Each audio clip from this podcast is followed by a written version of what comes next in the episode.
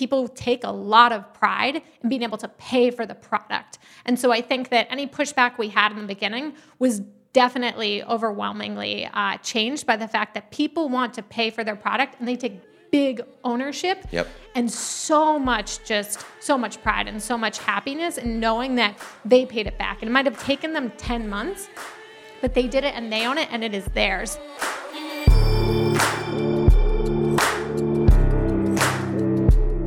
What's up, damn givers? Welcome to the Let's Give a Damn podcast. I'm your host, Nick Lapara, and as always, we're bringing you the stories of people who saw something wrong in the world and gave a damn about it. This conversation is no exception. Today, my guest is my friend and superwoman, Molly Burke.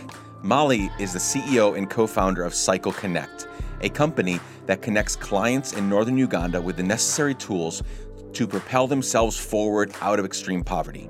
They do this through giving their clients the opportunity to continuously invest in their futures through Cycle Connect's portfolio of products that are proven to increase income. She'll explain more about what the hell this actually means during our chat, of course. Molly leads a team of 30 full time employees that serve over 5,000 clients in northern Uganda. It's an incredible organization doing so much good. Molly splits her time between Brooklyn, New York, and Uganda. An amazing woman. Friends, you're going to love this conversation. And I'm so confident that I'll give you a money back guarantee that you're going to learn a thing or two about giving a damn from Molly. Get it? You know, because this whole thing is free for you. Anyway, stupid lame joke. That is a dad joke. Sorry about that. Let's get right into this, my friends. Here's my conversation with amazing human and the CEO of Cycle Connect, Molly Burke.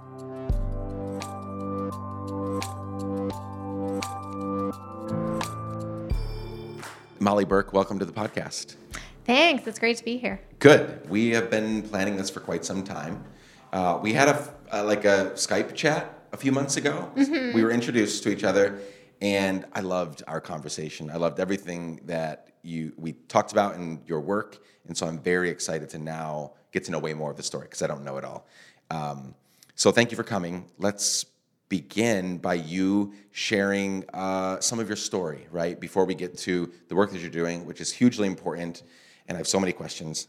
Um, let's talk first about where you came from. Uh, who are the people that influenced you? Different things that stick out from your growing up years that might give us a peek into uh, why you are the way that you are and who you are today. So I guess when I think about who I am today, I guess I go a bit backwards. So if it's cool with you, I'll just start because I feel like where I am today in been living in Uganda for the past 4 to 5 years has shaped me so much, mm. but of course at the core it comes down to family, friends and where I grew up. But I think that who I am today I guess has softened some of the edges hmm. on, you know, on the choices that I've made or I guess my attitude and the pace of life. So living in Uganda has just really taken that rigid, I guess, attitude or just push for pace that happens when you live in New York. And then when you live in a country where anything goes, um, it really softens it. So I feel like I grew up in a household that was incredibly supportive and really loving parents and a wonderful brother. And that helped me become the person who I was when I moved to Uganda. And then living in Uganda, where, like I said, anything goes, uh, just means that you put things into different perspective and i guess especially living there in um, my mid to late 20s early 30s such a formative time in your life Yeah. um, that um, is a huge aspect of who I am and who I, I think will continue to be. And then, of course, at the core, um, I think two other aspects that have shaped me are, like I said, my family, incredibly supportive. Um, my parents, my brother, uh, my extended family. My dad's one of 10. And so living out in um, growing up in Minnesota, where he grew up, and then having um, such a big family and network uh, meant that I just feel like I was incredibly lucky. And so, talk about, you know, different lifestyle as far as growing up first, um, what I'm living today. But I think all along, the constant denominator has been this amazing community and network. Wait, so Minnesota is different than New York and Uganda? yeah. Did we connect about Minnesota? I can't remember our conversation. We talked about Minnesota, right? Pro- I lived don't there know, for probably. four years. Yeah, Were, yeah. were you? Was it in Minneapolis or elsewhere in the state? Um, so they are kind of spread throughout uh, Twin Cities as well as um, southern area, so Mankato, um, thereabouts. Yeah. In that, so he grew up in a really small farming town called Janesville, um, and then so uh, no idea where that is. yeah, yeah, near near, Near somewhere. There's like a yeah. tree and a hill. Yeah, Yep, yeah. Yep. yeah. um, and then so the farm stayed in the family, and then it became um, a hog farm, and so um, a couple of my uncles still run that. And so that, I guess, so Minnesota and the Midwest has been the community as far as um, the Burke family. And so even though, you know, I grew up in New York, um, we still continue to, I guess that was the center of gravity. Okay, so when, yeah, you said you grew up in New York. You were here all your life, like from birth. You were born here. Yeah, yeah, Okay. outside of New York. Yeah, Yeah. got it. Yeah. Got it. When does Uganda come into play and why? Right. So you're you've got Minnesota, New York roots. Uh, yeah. Why Uganda? How did that come about? Um, so I was I was in college, um, and I was active, I guess, in you know social sector um, things, different clubs, different organizations. And one of my friends in that time was a Ugandan student, and he came up with an idea for a project uh, that would take place in Uganda. And so I was intrigued, and so I got involved with that club, that student organization. And I guess it was just kind of um, fell into place after that. So uh, he was able to secure a grant from Clinton Global Initiative University, and then a bunch of students went over to Uganda. And I think at that point I was just really intrigued and, you know, just absolutely fell in love with the country and the people and the place and just saw so much opportunity. Um, and so from there, just kind of took off. I finished college, I got a job in New York, and then ultimately uh, I decided to leave that job and focus on running the organization full time. Let's talk about that organization. Uh, and first, so what what year are we talking about? When are you first in Uganda? Like, how long has it been a part of your life? Yeah, so I first visited in 2009. Okay, so ten years ago, a decade ago. Um, Yeah, yeah, I guess so. Yeah, exact, almost exactly a decade ago, July 2009 is when we first uh, when we first did our trip. Gotcha, gotcha. So let's talk about uh, Cycle Connect. Where did the idea come from? How did it come to fruition? Uh, and then we'll we'll get we'll get more into it after you finish that part. Yeah, so Muyambi, our founder of the organization, a friend of mine from Uganda, he originally came up with the organization. This is the the person you originally went with on the trip, right? Mm-hmm. Yeah, Okay, yep. yeah, exactly. So he grew up in Uganda and he grew up in a really remote part of the country and uh, very modest background as far as his family. And he went through government schools his whole life. And so, because of that, he was able to get a scholarship to go to a school in Norway to finish the last two years of high school. And so, I guess not only because he went to public schools, but also because obviously he's very smart and he tested well and he was picked up on the national scale. Um, and so he was able to go to Norway, and then the same scholarship brought him to the US uh, to go to college at Bucknell University in Pennsylvania, which is where he and I met. Um, so I guess there was a little bit of a mostly New York, my upbringing, and then um, went off to uh, Central PA for college. And Muyambi just had experiences growing up where he was in this remote part of the country in Rukungiri in the southwest of Uganda, and his family didn't have a bicycle in their home. They couldn't necessarily afford one at that time. And so, therefore, when you live in these far out places, if you need to go to the health center, if you need to go to the market to trade your goods to make some money, you need clean water, you need to go to school, you either walk, which can be hours, or you might take a motorcycle taxi um, and then spend a week's or a month's worth of wages, uh, depending on um, depending on how far you're going and you know how critical the resource is. And so, between those two different alternatives, I guess a third alternative is having a bicycle. But if you don't have a bicycle, you have to rely on the other two, or you have to try to find a bicycle somewhere in the community, a neighbor or some other lucky person who has it, and then get to the health center, get to the market. And so Muyambi really relied on his neighbors Yeah. to be able to get to the health center um, in times of need when he got malaria or when another family member was sick. He went to you said Norway Mm-hmm. for school, and then he came to the U.S. What? Because he's not here, I want to I want to ask you a little bit about him. a lot of people think, you know, when you when a lot of these immigrants come to the U.S., right, that they just are here to consume and take, right? And here's someone who came and had his mind on helping his people, right? He was mm-hmm. saying, I need to help them and, and go back and start this thing. So, uh, how did you, what, what were you observing from him that was like, yeah, I want to work, I want to work with him. Mm-hmm. I want to, I want to help him with this thing. I want to start this thing with him. What was it about him?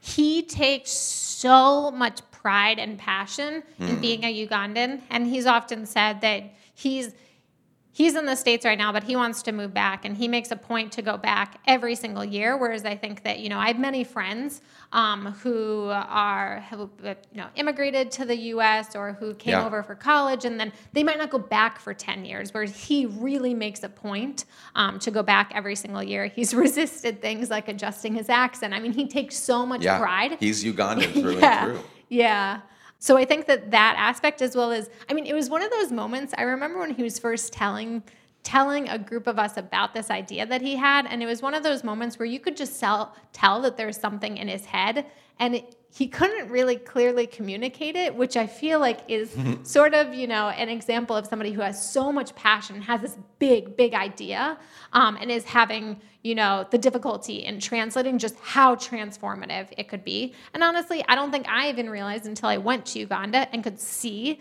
just really how transformative bicycles are and being able to help those who are living in the last mile get to these basic life needs. Yeah. So do uh, do us a favor, kind of explain what you all offer then, right? So I think mm-hmm. people get the vision, and obviously, bikes are something. Transportation, having multiple uh, ways to get from A to B is something we take for granted here, right? Mm-hmm. Like even the poorest people in New York, where we are right now, can get on a subway and ride it as far. You know, they can get places for a little bit of money or someone will help them, you know, get on the train or yeah, or bicycles, scooters. Like there's just so many ways to get around, and we take that for granted, right?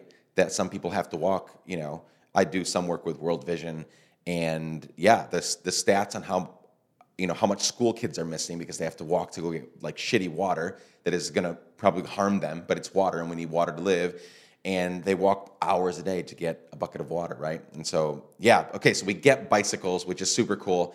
But like, what? How do you? How does that happen? Are there programs, products? What's going on? Mm-hmm.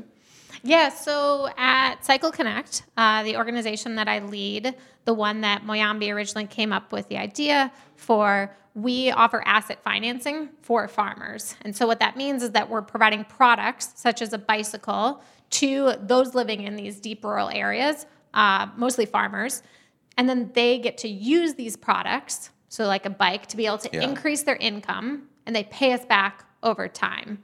And so we originally started off doing bikes because of Muyambi and because he he wanted to make sure that Ugandans could get access to bikes and it felt like a bang for your buck. Um, and then we saw that there's need for more of this, that financial institutions in these areas aren't servicing the last mile customers, and they're certainly not servicing the farmers who are in most need. Three quarters of the Ugandan population are not being serviced by financial institutions. And so we saw this market gap and we saw the fact that this is last mile in terms of distance, but it's also last mile in terms of market gap and the opportunity there. And so that's where we stepped in and we decided to offer oxen and plows so that people can till and harvest their land uh, much more effectively. Uh, grinding machines so that they can then take their maize and make it into flour motorcycles so that they can have an even larger uh, distance to reach when in need. And we're testing other products to be able to help farmers in, uh, in further ways to be able to help throughout the value chain. How do the people that you've been able, you all have been able to help, how do they respond? I assume some of them at some point in their life, because they live maybe in the places they do, they've had other white people typically come in and give them things. And then you come in and say, uh, we're not going to give it to you. You'll pay us back. Here's here's the arrangement. We want to help you. We want to support you. What is the response? Do you get people that are like, I want it for free, mm-hmm. or is the general response, which I think I know the answer to this? Yeah, what is the general response from mm-hmm. people? So, okay, the I should add some context. We're working Please. in northern Uganda, which is the place, um, I guess, Gulu specifically, which is where there was a civil war for about 20 years. And so this is the reason why Muyambi chose northern Uganda. He grew up in the Southwest, and yet he had visited northern Uganda shortly after the war had ended and decided that business opportunities could go a really long way in this particular area. That there was a lot of NGOs. You walk down the street, and there are so many different NGOs, and he wanted something to complement them. Mm. And so, therefore, I would say in the beginning that there was a little bit of pushback, I think, particularly because of our original name, Bicycles Against Poverty. And we transitioned, uh, we rebranded to Cycle Connect. But as Bicycles Against Poverty, I think that you have that connotation of it sounds like a nonprofit, it sounds like an NGO.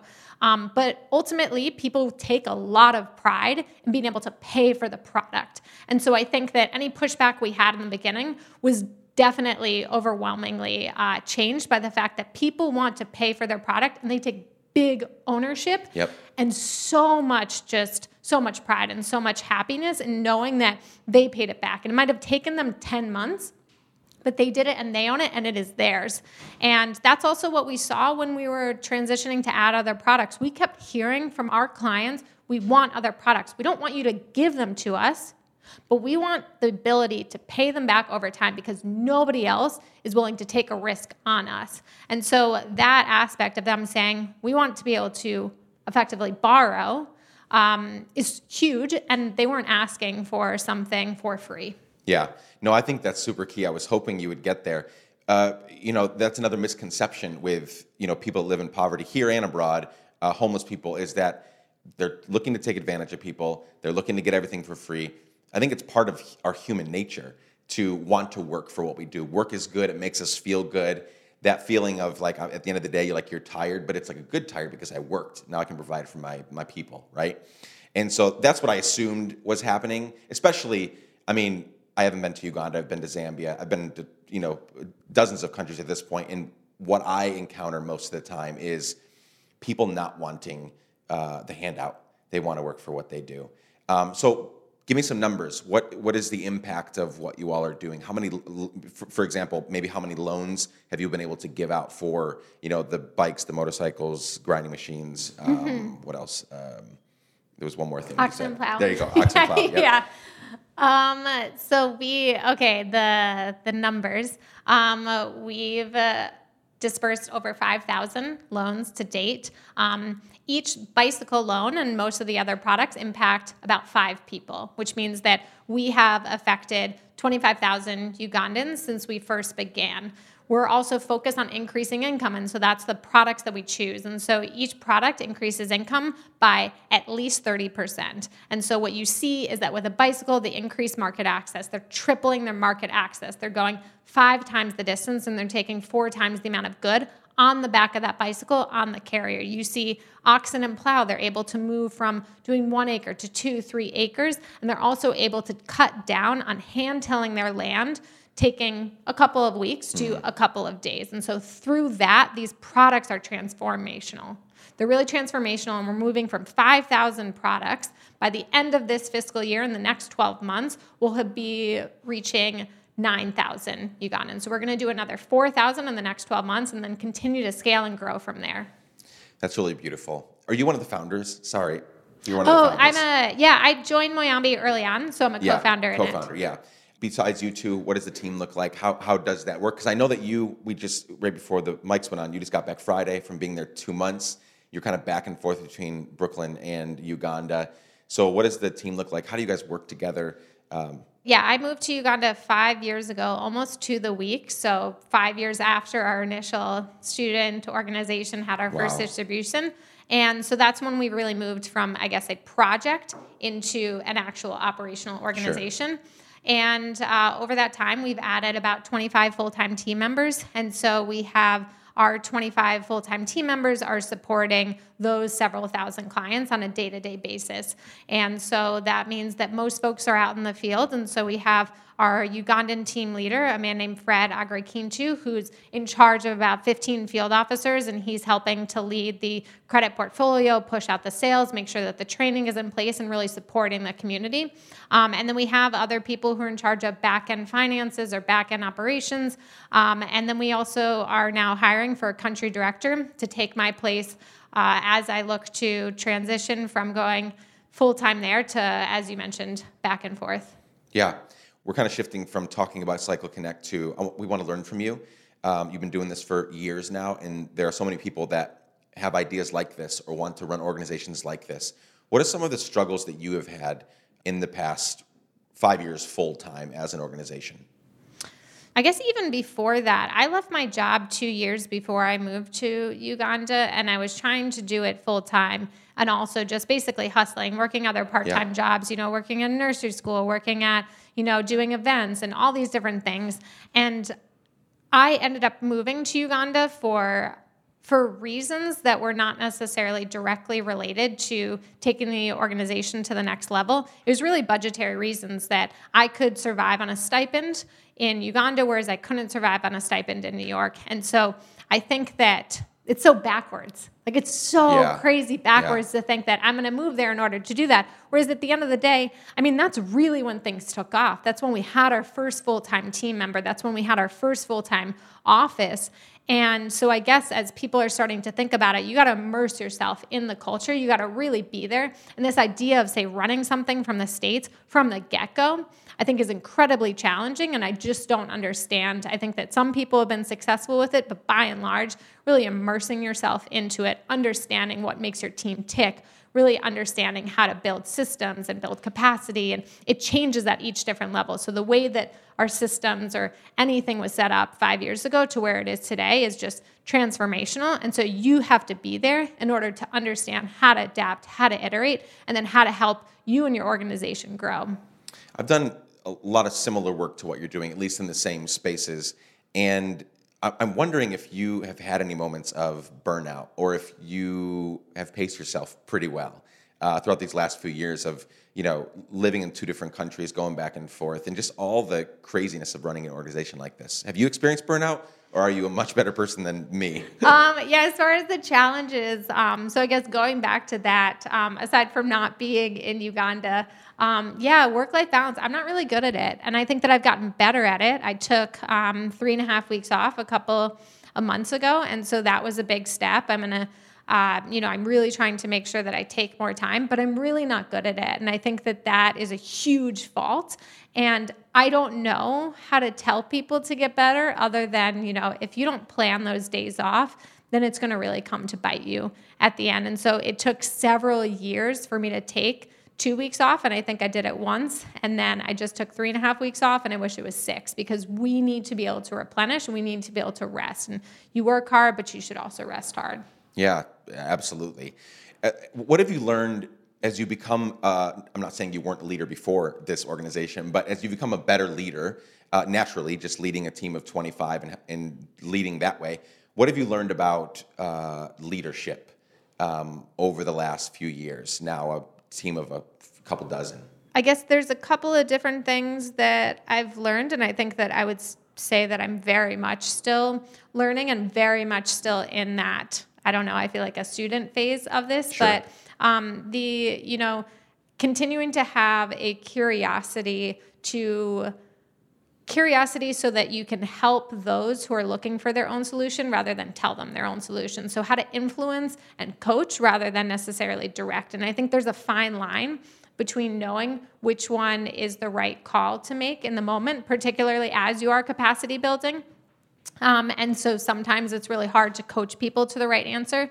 But I would say that, yeah, part of leadership is allowing people to make those mistakes and um, and then also supporting them, perhaps putting up the guardrails and not necessarily saying do this, this, and this, but really guiding them to that process. And so I think that that's just a huge aspect that I've had to learn, and I definitely am still fully in it. Because as an entrepreneur, you're just used to doing. Yep. You just want to go, go, go. And so you see this problem, you want to fix it. But that's not the most sustainable way to do it, no. especially when you're coming in as a foreigner, and especially when you want to be able to make sure that the organization and the team, and especially the national team, is sustainable and they're becoming effective leaders. What are a couple of the hardest things you had to get used to moving to Uganda from the US?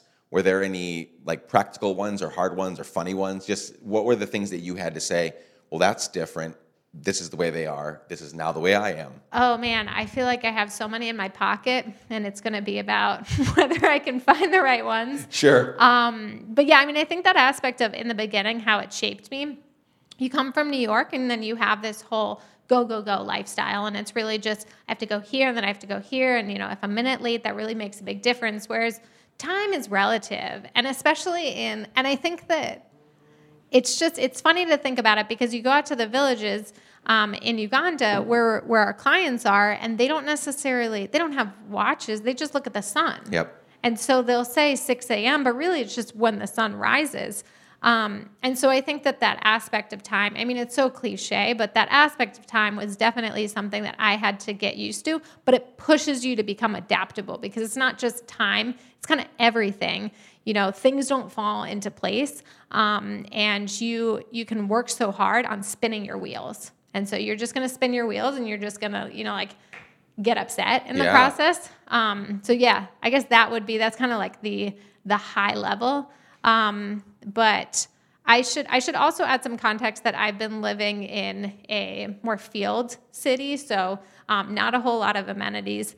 So you end up um, you end up finding certain ways to make pad thai by getting tamarind and soaking them, and then you know making making Yeah. I don't know the cooking aspect has been um, incredibly unique. You just find all these different hacks for how you can try to have the different comfort foods or comfort amenities that you'd have in the states. So I guess I I feel like I got good at packing my suitcase with Trader Joe's amenities. Yeah. Um, yeah, over the past couple the of years. goodies that you need to get through, you know, the Mm-hmm. next season of life. I I've lived overseas for 13 or 14 years of my life and I know that very well. Like especially when we were younger and only coming back every so often with my family.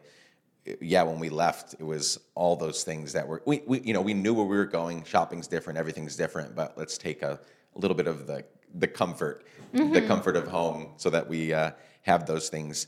Just shoot for the stars for a second. What uh, what's the future of Cycle Connect? Like I know you said 4,000 loans in the next year, but do, do you guys want to add, you know, different products and programs? Like what what would be the ideal reach, you know, effect of your work um, if you if you guys do well and dream well?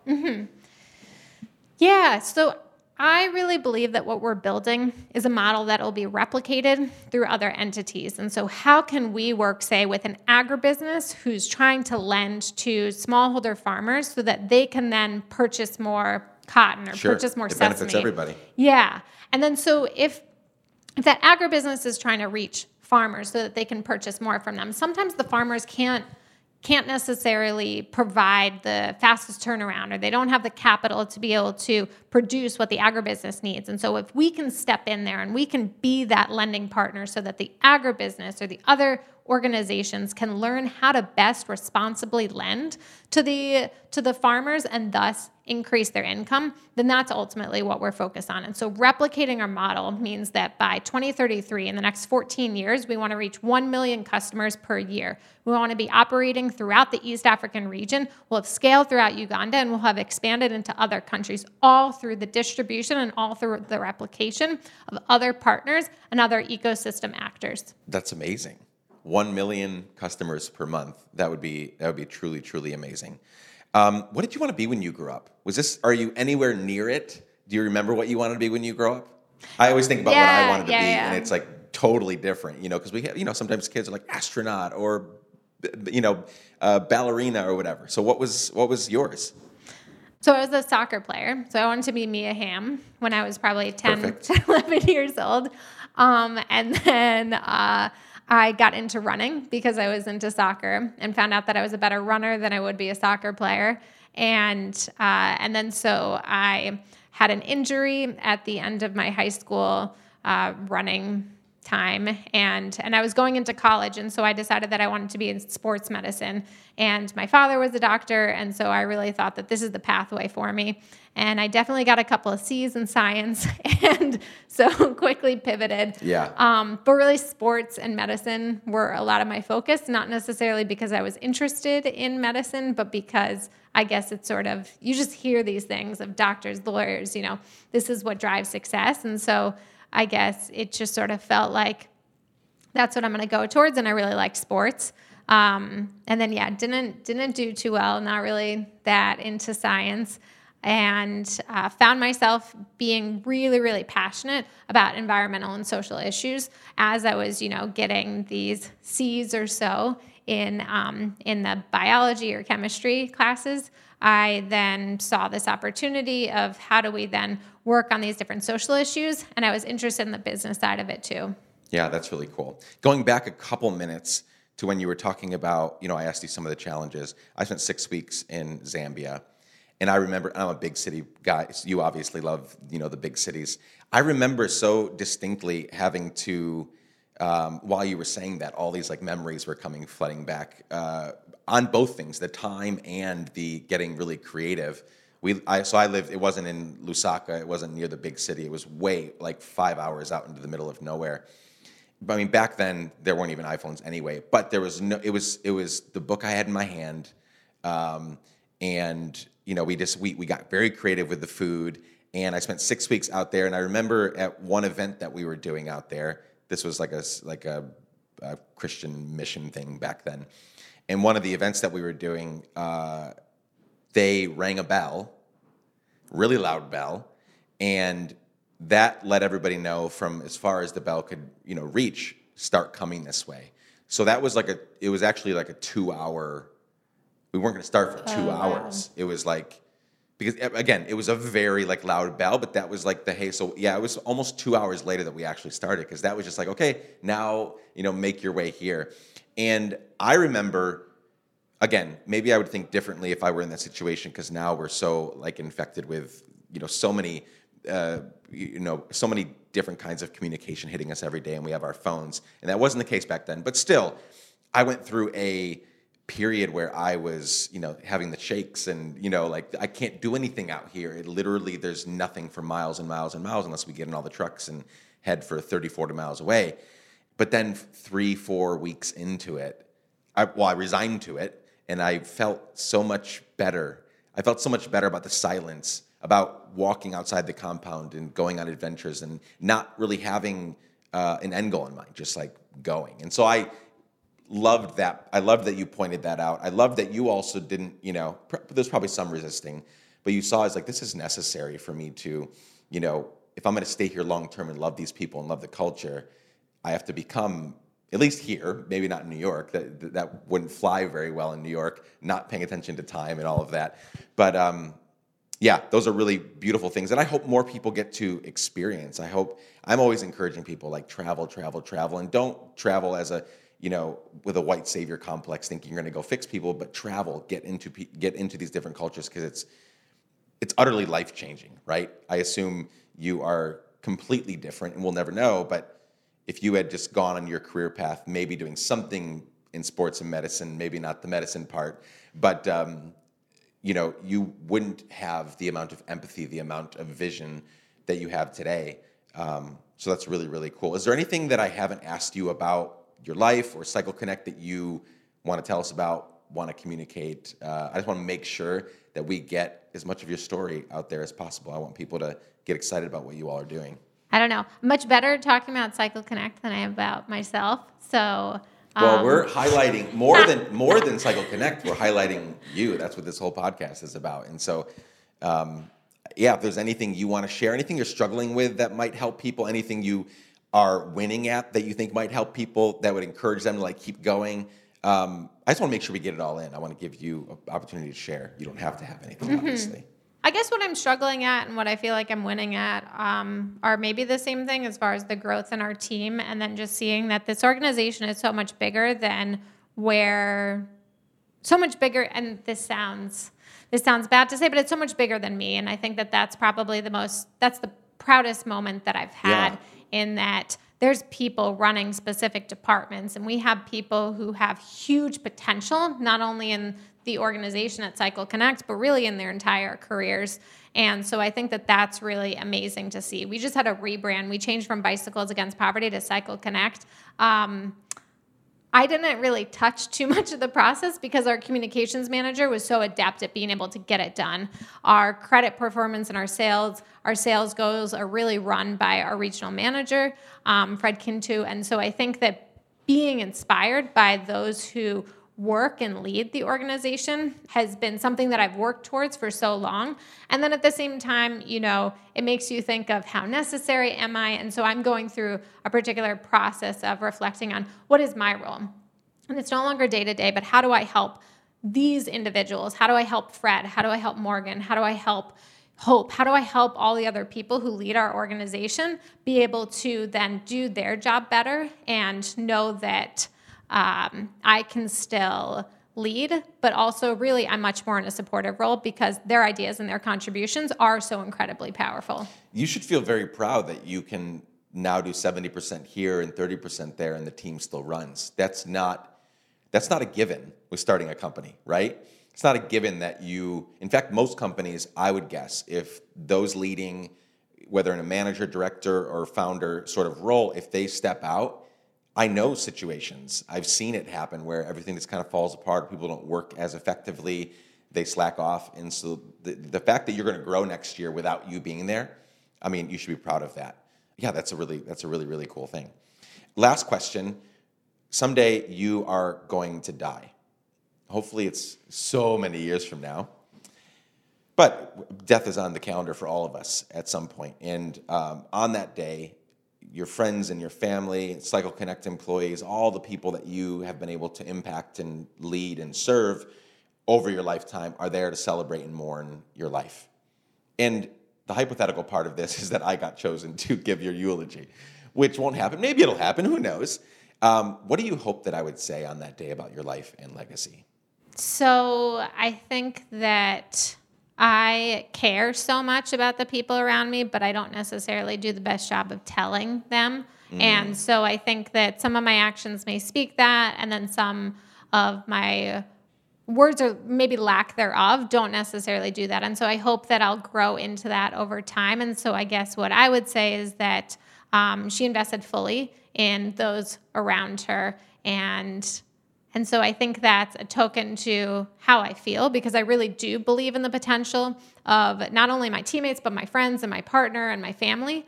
Um, and so I just want to be able to continue to do a better job of, I guess, continuing to invest and really show them how much I care. And like I said, just everybody, you know, friends, family, personal, professional. Um, it's just so important to me that people can feel that they're valued and people can feel like they're contributing and they're able to realize their full potential emotionally and I guess as far as um, their work as well. That would be a wonderful life and legacy to leave. Um, I encourage you to continue down that path where can people find out more about you and about Cycle Connect? What you, what's the call to action here at the very end? Yeah, check us out. We are uh, Cycle Connect. So our handle is Cycle Connect. Our website is www.cycleconnect.org. If you want to throw a donation our way and be able to help us achieve the 4,000 clients that we're looking to serve in this next 12 months, uh, head over that way and you can help us out there. You can follow us on social media as well at Cycle Connect. So sharing that, if people can donate. I want to give, if we can, real quickly before we actually shut down. You know, sometimes you can like if people are giving gifts, you can say, "Hey, three three donations of whatever gets you know a bicycle loan, whatever." Like, um, w- what would it cost? What does it mm-hmm. cost to uh, give somebody a bicycle on loan and all of that? Like, how does that work?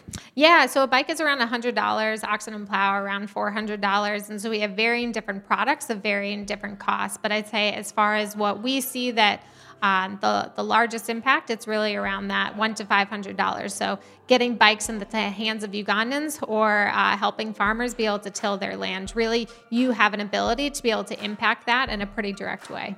It's really beautiful. Molly Burke, thank you so much for joining us today. This was awesome. Thanks, Nick. Yeah, this is fun. Friends, I really enjoyed this chat with Molly Burke. I hope you did too. I hope you feel encouraged and I hope you feel challenged. If you have any questions or thoughts about this conversation, I'm always available to chat on social media at Nick Laparra or at Let's Give a Damn, or you can shoot me an email at hello at let'sgiveadamn.com. As always, you can find links and more information about this podcast conversation and all things Let's Give a Damn by going to, you guessed it, let'sgiveadamn.com.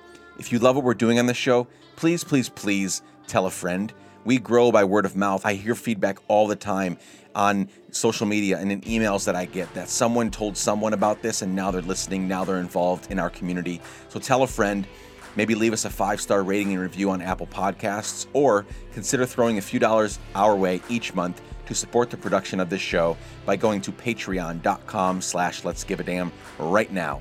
This podcast episode was created by Chad Snavely and yours truly. The music is by our friend Propaganda. Next week, a brilliant conversation with my friend Dan Simpson, the CEO of the Mediterranean Cafe Taziki's, 92 locations, 2,000 employees, and boy, does he give a damn, and that company give a damn. Don't miss it. Love y'all. Peace.